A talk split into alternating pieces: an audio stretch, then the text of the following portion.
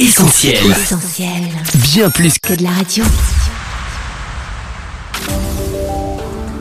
Là que je parle, Sophie et Lauriane. Elle n'avait que 9 ans lorsque l'armée sud-vietnamienne a largué des bombes au napalm sur son village le 8 juin 1972. Depuis, sa photo a fait le tour du monde et est devenue le symbole de l'horreur de la guerre au Vietnam. Kim Phuc est notre invité exceptionnel aujourd'hui. Mais avant d'entendre son témoignage bouleversant, on se replace dans le contexte de la guerre du Vietnam avec notre expert du jour. Bienvenue à toi qui nous écoute, tu es sur Essentiel et c'est là que tu parles. Là que je parle sur Essentiel Radio. En ligne avec nous, Benoît de Tréglaudet, bonjour. Bonjour. Vous êtes historien et directeur de recherche à l'IRSEM, Institut de recherche stratégique de l'école militaire, auteur de plusieurs livres sur le Vietnam. Vous avez notamment dirigé l'ouvrage collectif Histoire du Vietnam de la colonisation à nos jours, paru en 2018 aux éditions de la Sorbonne. J'ajoute enfin que vous êtes chargé d'enseignement à l'université Paris 1 Panthéon-Sorbonne. Merci d'avoir accepté notre invitation sur Essentiel Radio. Alors côté actu, on fête cette année les 40 ans d'un film mythique sur la guerre du Vietnam, Apocalypse Now, un film de Coppola qui vient de recevoir le prix Lumière du Festival de Lyon pour sa carrière. Alors en tant qu'historien, Benoît de Tréglaudet, quel est votre regard sur euh, ces nombreux films qui ont décrit la guerre du Vietnam et euh, l'après-guerre aussi? La guerre du Vietnam a, a toujours été pour l'Occident une sorte de, catharsis, quelque chose de, très fort, parce que euh, c'était un point de contact entre une, histoire coloniale passée, un monde d'hier qui était véritablement en, en train de, de s'échapper euh, comme du sable euh, dans une main, et euh, une civilisation qui n'était pas mesurable, qui n'était pas franchement entendable selon des critères très très rationnels. Donc c'est vrai qu'Apocalypse Now de, de, de, Francis Ford Coppola joue sur ce fantasme, joue sur ce, ce délire exotique. Il faut savoir que le film n'a pas été tourné au Vietnam à cette époque-là, il a été tourné aux Philippines, mais c'est euh, euh, tout cette, cet excès, cette démesure, cet exotisme du Vietnam qui fait que ce film a, une telle portée.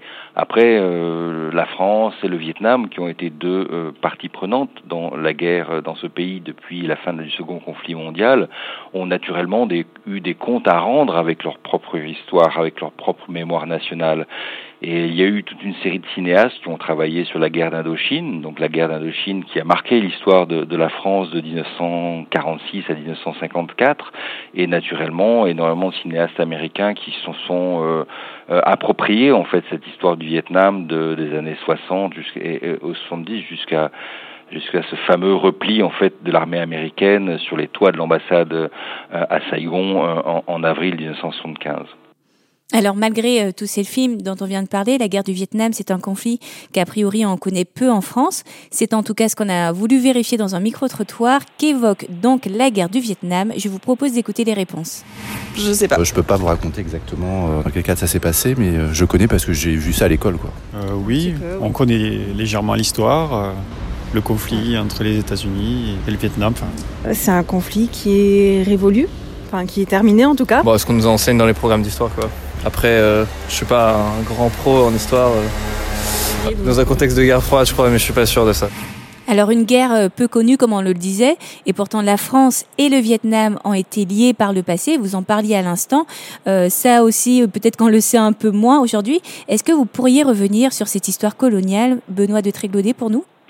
D'abord, le temps est passé, il faut remettre ça dans une perspective historique. Hein. La guerre du d'Indochine, euh, qui euh, a vu s'affronter en fait le corps expéditionnaire français sur place et euh, les troupes euh, vietnamiennes, euh, remonte à la, à la fin des années 40 et, et s'est terminé dans dans la boue en fait du, du, du site de, de Dien Bien Phu en, en mai 1954. Donc ça fait quand même euh, de nombreuses décennies. Les, les gens ne sont plus les mêmes, les générations ont passé. C'est pareil pour la guerre américaine qui s'est euh, achevée en, en, avril 75. Euh, et donc on, encore une fois, il y a, y a cet aspect euh, temporel qui, est, qui, qui, qui fait qu'on on parle d'une époque qui révolue, qui est lointaine, qui est passée. Et puis il y a aussi un second facteur qui est clairement en fait euh, la tyrannie de la géographie. Euh, le Vietnam c'est loin, euh, le, la France a la mémoire de la guerre en France est bien plus vivace, bien plus forte quand on pense à l'Algérie et elle est très différente quand on pense au Vietnam. L'Algérie c'était une colonie de peuplement, donc il y a énormément de Français qui vivaient et qui travaillaient sur le sol algérien le Vietnam, c'était une colonie d'exploitation, donc les, Français étaient bien moins nombreux sur place dès la fin du 19e siècle, et donc il y a nécessairement un, effet en fait d'élitement, d'éloignement euh, qui, qui marque en fait la mémoire nationale.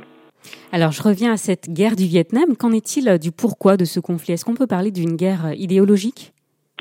Oh, il y a naturellement, euh, les causes sont jamais euh, sont jamais très simples. C'est une guerre qui est à la fois idéologique et c'est aussi une guerre qui est civile, qui a vu l'affrontement en fait des Nord-Vietnamiens contre le Sud-Vietnamien, d'un régime nord-vietnamien pro-communiste avec un régime sud-vietnamien euh, qui était euh, plus euh, soutenu par les Américains dès le milieu des années 50. Donc c'est clair qu'il y a un contexte qui est un contexte de guerre froide, d'opposition entre les blocs.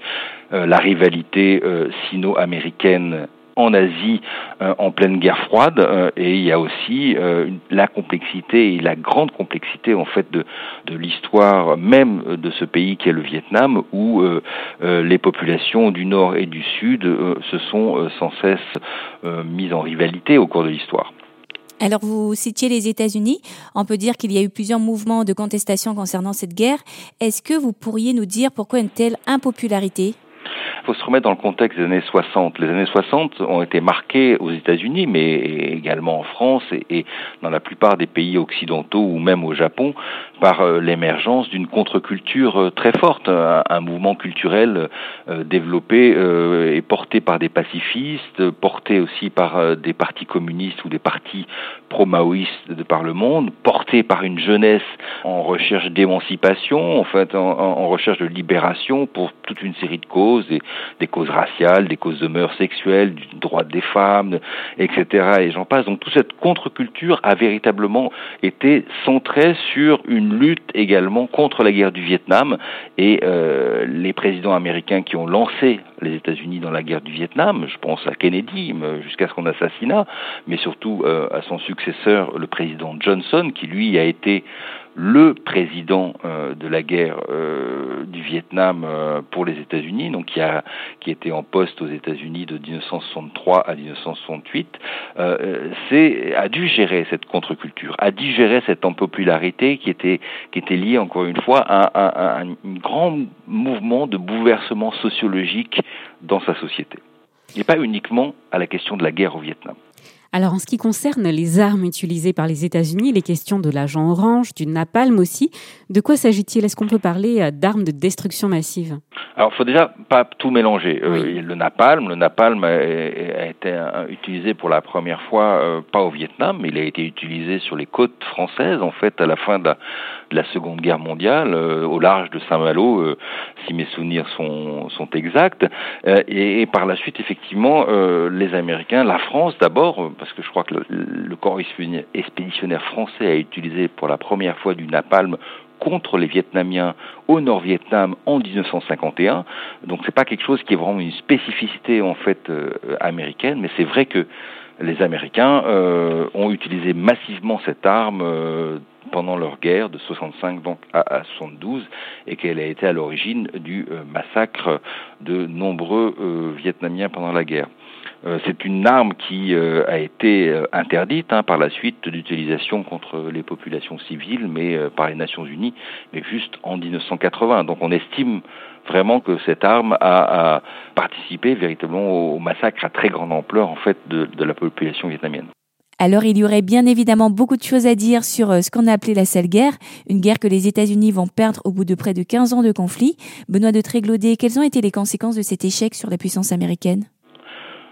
Faut, remettre aussi encore une fois en perspective le fait que les États-Unis, qui étaient omniprésents pendant la guerre froide, qui étaient véritablement le gendarme du monde, se sont retrouvés confrontés à un petit pays, à une petite nation rurale. Ils ont été conduits en fait à, l'échec, au départ, et ça a été un traumatisme que certains, effectivement, vous évoquiez le cinéma euh, américain sur le Vietnam, et les premiers films qui ont été produits par les Américains à la fin des années 70 et qui parlaient du Vietnam, ils parlaient de ce traumatisme du retour, de ce sentiment de la défaite qui était euh, complètement disproportionné à euh, une omniscience américaine dans les relations internationales depuis la fin de la Seconde Guerre mondiale. Donc ça a été véritablement un choc qui a eu des conséquences à la fois psychologiques, politiques, mais également diplomatiques sur la scène internationale très forte. La guerre du Vietnam, c'est près de 3 millions d'Américains qui sont passés par ce pays pendant, pendant la durée de la guerre, mais c'est euh, 60 000 tués au combat. Et donc effectivement, c'est quelque chose dont les marques euh, sont toujours encore très vivaces aujourd'hui. Et si vous allez, euh, si vous écoutez les, les députés au Congrès américain, euh, la mémoire de la guerre américaine, c'est aujourd'hui quelque chose d'encore très fort. Et alors, euh, côté vietnamien, le bilan humain reste, euh, je crois, très difficile à établir. Toutefois, quelles sont les conséquences de ces événements sur le pays au lendemain de la guerre, mais peut-être aussi euh, sur le Vietnam d'aujourd'hui? Vous évoquiez donc le bilan humain côté vietnamien. Il y a des chiffres. Vous évoquiez la question de l'agent orange, le napalm et, et, des combats plus, plus conventionnels. On évoque la mort de 1,5 million de Vietnamiens et dont une part extrêmement importante de civils. Donc cette cette mémoire, elle est naturellement dans toutes les familles euh, du Nord-Vietnam, du Sud-Vietnam. Elle est très vivace, mais aussi elle est, construite sur aussi désormais une symbolique de la victoire. Euh, N'oublions pas que les, les, Vietnamiens sont sortis victorieux des grandes nations internationales euh, et qu'ils en ont construit grâce euh, à la propagande de leur parti communiste vietnamien, qui est quand même très forte pour cultiver euh, la mémoire de la guerre depuis un demi-siècle. Et, ils ont réussi à renverser en fait ce traumatisme humain qui est indéniable, comme étant aussi une fierté patriotique de leur devenir en tant que nation émergente désormais sur la scène régionale. Alors Benoît de Tréglaudet, on arrive déjà à la fin de cette interview, mais pour finir, et alors qu'on va écouter euh, d'ici quelques minutes Kim Fook brûler au napalm durant cette guerre, on le rappelle, est-ce qu'on peut vous entendre sur ce célèbre cliché? Ah, c'est un cliché qui, vous savez, les guerres et, la guerre du Vietnam a été la première guerre qui a été euh, marquée à ce point-là par les médias, par l'utilisation des films, l'utilisation de la photographie. Mais c'est un cliché qui qu'il faut recontextualiser. C'est un cliché qui a été pris en, en juin 1972 euh, et qui montre encore une fois la fin et l'absurdité de la guerre. Euh, cette euh, Kim Fook a été victime d'un bombardement au napalm fait par erreur par l'armée du Sud-Vietnam contre son propre camp. Et ça marque aussi, d'un point de vue historique, le tournant d'une guerre. En 72, les Américains étaient déjà en train de partir du Vietnam. Les, les troupes américaines au Vietnam étaient bien moins nombreuses que lors de l'apogée en fait de la présence américaine dans le pays en 1968 et c'était euh, vraiment une photo qui, marque un tournant et la chute progressive de tout un régime et de toute une image du Vietnam euh, qui s'était tournée contre le Nord et, et le communisme au Vietnam il y a une forte portée symbolique effectivement de cette photo. C'est l'absurdité d'une guerre et la fin d'un régime. Benoît de Tréglaudet, merci pour votre expertise. Pour nos auditeurs qui voudraient aller plus loin, on recommande l'ouvrage collectif que vous avez dirigé, Histoire du Vietnam, de la colonisation à nos jours, aux éditions de la Sorbonne. Merci encore et à bientôt sur Essentiel. Merci beaucoup. Au revoir. Au revoir. Là que tu parles, Sophie et Lauriane. Il est temps pour nous de marquer une courte pause en musique avec un titre de circonstance. L'histoire de la petite fille brûlée au napalm a inspiré la slameuse Neis. On écoute Je cours et on se retrouve tout de suite après avec Kim Fook pour un témoignage exceptionnel. À tout de suite. Ce mois de juin 1972 est tellement étouffant. J'ai appris à 9 ans ce que voulait dire le mot bombardement. Il vole au-dessus de moi, tellement lentement. Ça fait maintenant trois jours que le village est en plein tourment. La température est montée d'un cran. Je cours. Du feu et de la fumée partout. Pas moyen de faire un détour. Quatre coups de tonnerre dans mon ciel d'enfance, puis le silence. Fuir, survivre, au bout du tunnel, ce sera ma résilience. Les battements de mon cœur, une pensée pour ma famille. Au-dessus des nuages, est-ce qu'il y a toujours le soleil qui brille? J'ai chaud, les flammes ont commencé par m'enlever mes habits. Après mon corps, est-ce qu'elles m'ôteront mon esprit Plus vite, pas le temps de prendre du recul pour prendre de l'élan. Pourrais-je me regarder un jour dans un miroir en me reconnaissant? 3000 degrés s'abattent sur moi. Maman, j'ai tellement chaud. Ceux qui devaient me protéger se sont trompés. Regardez ma peau. Hier, mon plus grand drame, c'était d'être tombé de mon vélo. Aujourd'hui, c'est de voir la guerre me transformer en lambeau. Je suis nu, hurlant, courant sur la route numéro 1, à fleur de peau. La douleur, je la prends sur mon dos, comme un fardeau. Regardez-moi, aidez-moi, je vous en supplie.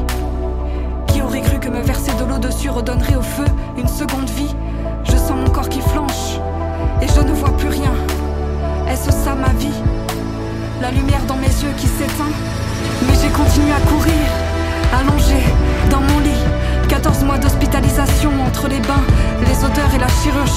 le regard de ma famille, les inquiétudes et les doutes, le désespoir, la douleur et la déroute. Alors j'ai continué à fuir la guerre, même si elle était finie. Entre ma peau rugueuse, mes plaies ouvertes et ma survie, je ne pourrais jamais être une femme aimée. Pour moi, c'était ainsi. Qui a dit que les cicatrices, c'est pour se rappeler qu'on s'en est sorti? Mais j'ai continué à chercher la vie, en croisant souvent la mort. Les flammes avaient cessé, mais le feu me consumait encore. Un seul flash avait suffi pour raconter la première seconde du reste de ma vie. La fille de la photo, regardez-la, c'est moi, écoutez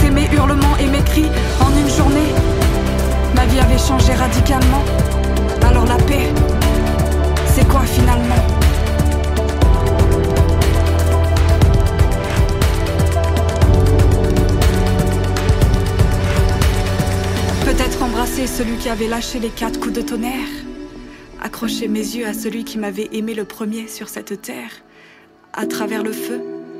Peut-être trouver ce repère et se reconnaître à nouveau dans le miroir à travers le regard de Dieu, mon Père. Vous êtes sur Essentiel et aujourd'hui on a l'immense privilège d'entendre le témoignage bouleversant de Kim Phuc. Grièvement brûlée lors d'une attaque au napalm pendant la guerre du Vietnam, sa photo a fait le tour du monde. Elle était à Genève il y a quelques jours à l'occasion de la présentation de son livre autobiographique Sauvé de l'enfer, paru aux éditions Urania, et elle a bien voulu répondre à nos questions. Mais avant d'entendre l'interview réalisée, on a voulu recueillir quelques réactions sur ce célèbre cliché. Je vous propose d'écouter. Oui, elle a remporté un prix, il me semble, cette photo. Euh, C'était il y a quelques années, il me semble. Euh, donc oui, j'ai déjà vu cette photo. Euh, oui, on voit donc euh, des enfants qui, euh, qui sont euh, apeurés, qui sont suivis par des soldats. Alors, je sais pas si ce sont des soldats américains ou mais ce sont des enfants du Vietnam. Et, euh, ils ont des visages assez décharnés, c'est assez effroyable quand même. Il y a des enfants qui, qui courent, enfin, qui essayent de s'échapper de la guerre, des, combats en tout cas, ouais, qui essayent de, enfin, de les accompagner, on va dire. Je sais même pas. De la tristesse, c'est une guerre, c'est des enfants, c'est malheureux. Voilà. Euh, bah, la guerre, le, la peur, le chaos. L'atrocité, l'humanité, j'ai envie de dire. Ouais. Pour moi, c'est euh, c'est des choses qui malheureusement sont pas terminées par contre pour le coup, euh, qui sont encore bien présentes un peu partout sur la planète et elles représentent juste, euh, j'ai envie de dire, le, côté obscur de l'humanité. Atrocité, tristesse, on a entendu euh, des mots forts. Je pense que cette photo ne laisse personne indifférent en tout cas. Ouais. Et puis même si on ne connaît pas exactement ce qui s'est passé durant cette guerre au Vietnam, cette photo, euh, beaucoup de personnes l'ont vue et elle est plus connue que la guerre en elle-même. Effectivement, et, et, euh, on l'a entendu là aussi, elle symbolise quelque part un peu toutes les guerres et toutes les victimes innocentes de ces guerres-là. Quelqu'un disait, ce n'est pas terminé, effectivement. Et c'est justement pour ces victimes que Kim Phuc se bat aujourd'hui. Je vous propose d'écouter tout de suite son témoignage. Là que je parle, Sophie et Lauriane. Alors c'est une femme souriante qu'on a eu l'occasion de rencontrer malgré les grandes souffrances qu'elle a vécues. Quel est le secret de ce sourire? On lui a posé la question. Mon secret, c'est que Dieu a guéri mon cœur. Il m'a donné la paix et la joie malgré toutes mes cicatrices, mes souffrances et les difficultés que j'ai dû affronter. Il a guéri mon cœur. C'est pour ça que je souris tout le temps. Je n'ai plus besoin de me faire du souci ou de m'inquiéter. Je sais que Dieu prend soin de moi. Il me donne sa paix et sa joie. Je lui fais confiance et je lui obéis chaque instant de ma vie. C'est la raison pour laquelle je ne me fais plus de soucis comme d'autres personnes peuvent s'en faire ou comme moi-même je m'en faisais avant. Un sourire malgré les souffrances, et quelle souffrance La date du 8 juin 1972 restera à jamais marquée dans la mémoire de Kim Phuc. Elle a bien voulu nous partager le récit de cette terrible journée. J'avais 9 ans et je me rappelle bien de ce qui s'est passé. Ce jour-là, on s'était réfugié dans le temple Kaodai, près d'un abri anti-aérien. On avait le droit de jouer ici avec tous les enfants. Après le repas de midi, on était en train de s'amuser et je me souviens que des soldats sont venus en criant Sortez du temple, sortez de là, courez. Alors on a commencé à courir avec les autres enfants. Et quand je suis arrivée à l'extérieur du temple, je me souviens avoir vu cet avion qui fonçait droit sur nous, à toute vitesse et dans un vacarme énorme. J'ai levé les yeux et j'ai vu quatre bombes descendre doucement en direction du sol. D'un seul coup, tout s'est embrasé autour de moi. Mes habits ont pris feu et j'ai vu mon bras gauche s'enflammer. J'ai cherché alors à l'éteindre avec ma main droite et c'est pour ça qu'elle est brûlée aussi. À ce moment-là, je me suis dit, mon Dieu, je suis brûlée, je vais être affreuse et les gens ne me regarderont plus jamais de la même façon. J'étais juste terrifiée et j'ai continué à courir pour échapper aux flammes. Il y avait mes deux frères et mes deux cousins, et puis des soldats, et on courait encore et encore, jusqu'au moment où je n'ai plus réussi à avancer. J'étais à bout de force. Je me suis arrêtée et j'ai crié ⁇ C'est trop chaud, ça brûle !⁇ Un des soldats m'a donné à boire et comme il voulait m'aider, il a aussi versé de l'eau sur tout mon corps. C'est à ce moment-là que j'ai perdu connaissance. Je ne me rappelle plus ce qui s'est passé ensuite. 14 mois d'hospitalisation, 17 interventions chirurgicales, c'est ce que subira Kim Fook suite à cette attaque au napalm, immortalisée par une photo rentrée depuis dans l'histoire. Ce cliché, tout le monde le connaît aujourd'hui. Mais que pense Kim Fook de cette photo? Quel regard porte-t-elle sur euh, cette image dont elle est le sujet principal? On écoute ce qu'elle nous a confié. Avant, je détestais cette photo. La première fois que je l'ai vue, j'ai pensé, pourquoi avoir pris une photo si horrible de moi? Vous comprenez, je suis une fille et je me sentais tellement gênée d'apparaître ainsi, nue, en train de pleurer et d'hurler de douleur et d'effroi. Vraiment, je n'ai pas aimé cette photo pendant longtemps. Mais maintenant, quand je la regarde, je suis tellement reconnaissante. Ce cliché est devenu pour moi un cadeau incroyable. Je n'en voulais pas au départ, mais j'ai finalement pris la décision de l'accepter. Et c'est aujourd'hui une joie pour moi de promouvoir la paix grâce à cette photo et d'aider les gens qui souffrent comme j'ai souffert, surtout les enfants.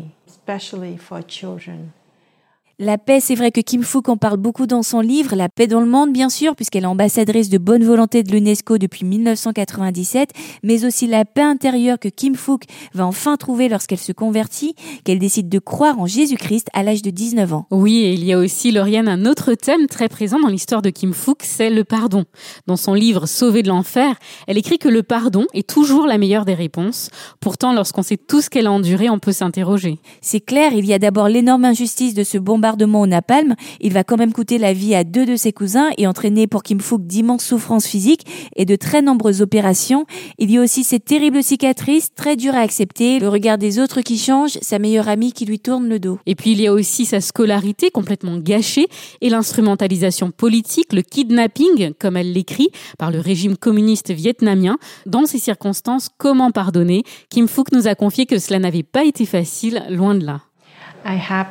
J'ai dû apprendre à pardonner et ça a été un grand défi pour moi. Honnêtement, c'est impossible. Comment peut-on aimer ses ennemis? Comment leur pardonner? Au début, il n'en était pas question et je pensais que je n'y arriverais jamais. J'avais tellement d'ennemis, tellement de gens m'avaient fait souffrir. Alors non, c'était tout simplement impossible.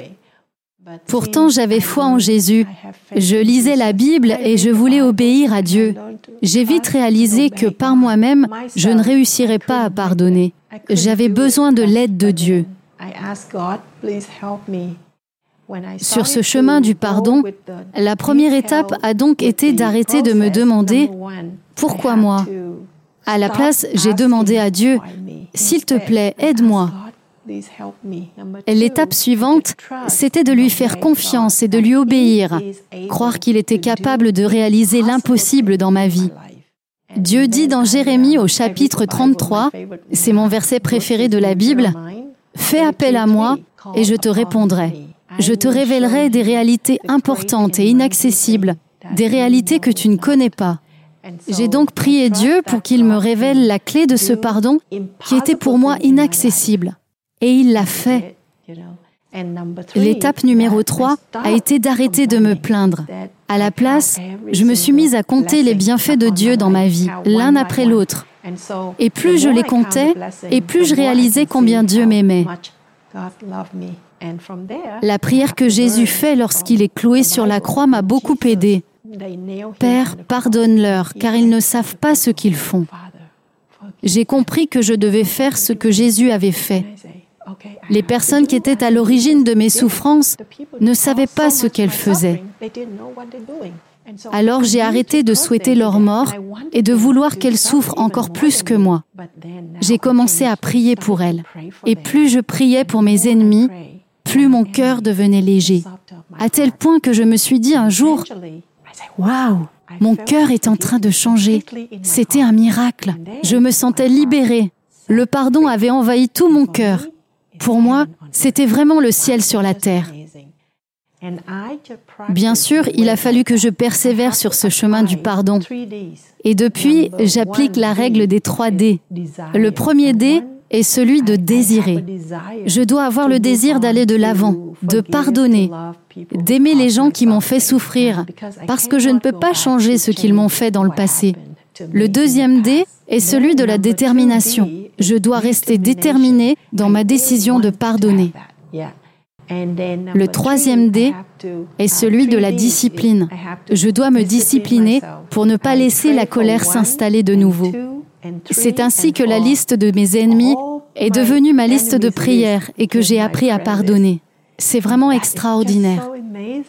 Extraordinaire, c'est vraiment le mot quand on lit l'histoire de Kim Fook et aussi quand on voit ce qu'elle fait aujourd'hui pour les enfants du monde entier à travers la fondation qu'elle a créée. Qu'est-ce qui a motivé la création de cette fondation? On lui a posé la question. J'ai toujours voulu aider les gens, en particulier les enfants. Euh, je me souviens quand j'ai eu mon premier garçon, Thomas, quand j'ai tenu mon bébé pour la première fois, que je l'ai regardé et que j'ai regardé aussi cette fameuse photo, là j'ai reçu comme un coup au cœur. Ça m'a bouleversée. Je me suis promise de ne jamais laisser mes enfants souffrir comme la petite fille de la photo. Je devais faire quelque chose, agir du mieux que je pouvais pour le protéger et lui éviter de souffrir. Pas seulement lui, mais tous les enfants du monde. À partir de là, j'ai décidé de consacrer ma vie à aider les enfants au travers de la Fondation internationale Kim. Une vie consacrée aux enfants et pourtant cette fondation aurait pu ne jamais voir le jour. En effet, Kim Fook a traversé de telles épreuves qu'elle a un jour songé au suicide. On lui a demandé pour terminer cette interview quel message elle souhaitait transmettre aux personnes qui ressentent elles aussi un tel désespoir. Ma vie a été marquée par de nombreuses souffrances, à la fois physiques, émotionnelles, spirituelles. Je souffrais tellement à l'intérieur comme à l'extérieur que j'ai souvent pensé mettre fin à mes jours. Je cherchais la vérité et je l'ai finalement trouvée en lisant la Bible. C'est Jésus, c'est lui le véritable espoir. À partir de ce moment-là, j'ai trouvé toutes les réponses à mes questions et tout ce dont j'avais besoin. À vous qui souffrez et qui peut-être pensez à la mort, j'aimerais vous dire, N'abandonnez pas, je vous en supplie. Il y a toujours un espoir en Dieu, en Jésus. Et comme cette petite fille sur la photo s'en est sortie, je souhaite que vous aussi, vous trouviez cette paix, cette joie et cet espoir que Jésus seul peut donner. Là que je parle, Sophie et Lauriane. Merci encore à Kim Fook de nous avoir accordé cette interview. Et merci également à la Maison de la Bible d'avoir favorisé cet entretien. On vous rappelle le magnifique livre autobiographique de Kim Fook Sauvé de l'enfer, paru aux éditions Urania, disponible en librairie et sur maisonbible.net. Cette émission est à présent terminée. Vous pouvez la retrouver en replay sur essentielradio.com ou sur notre appli. Et ne manquez pas de partager ce témoignage et ce message plein d'espoir sur les réseaux sociaux, Facebook, Twitter, Instagram. On attend aussi vos réactions sur notre numéro WhatsApp, le 07 87 200 777. Nous, on vous dit à la semaine prochaine et en attendant, bonne écoute sur Essentiel. Salut Là que je parle sur Essentiel Radio. On retrouve, tous nos programmes sur essentielradio.com.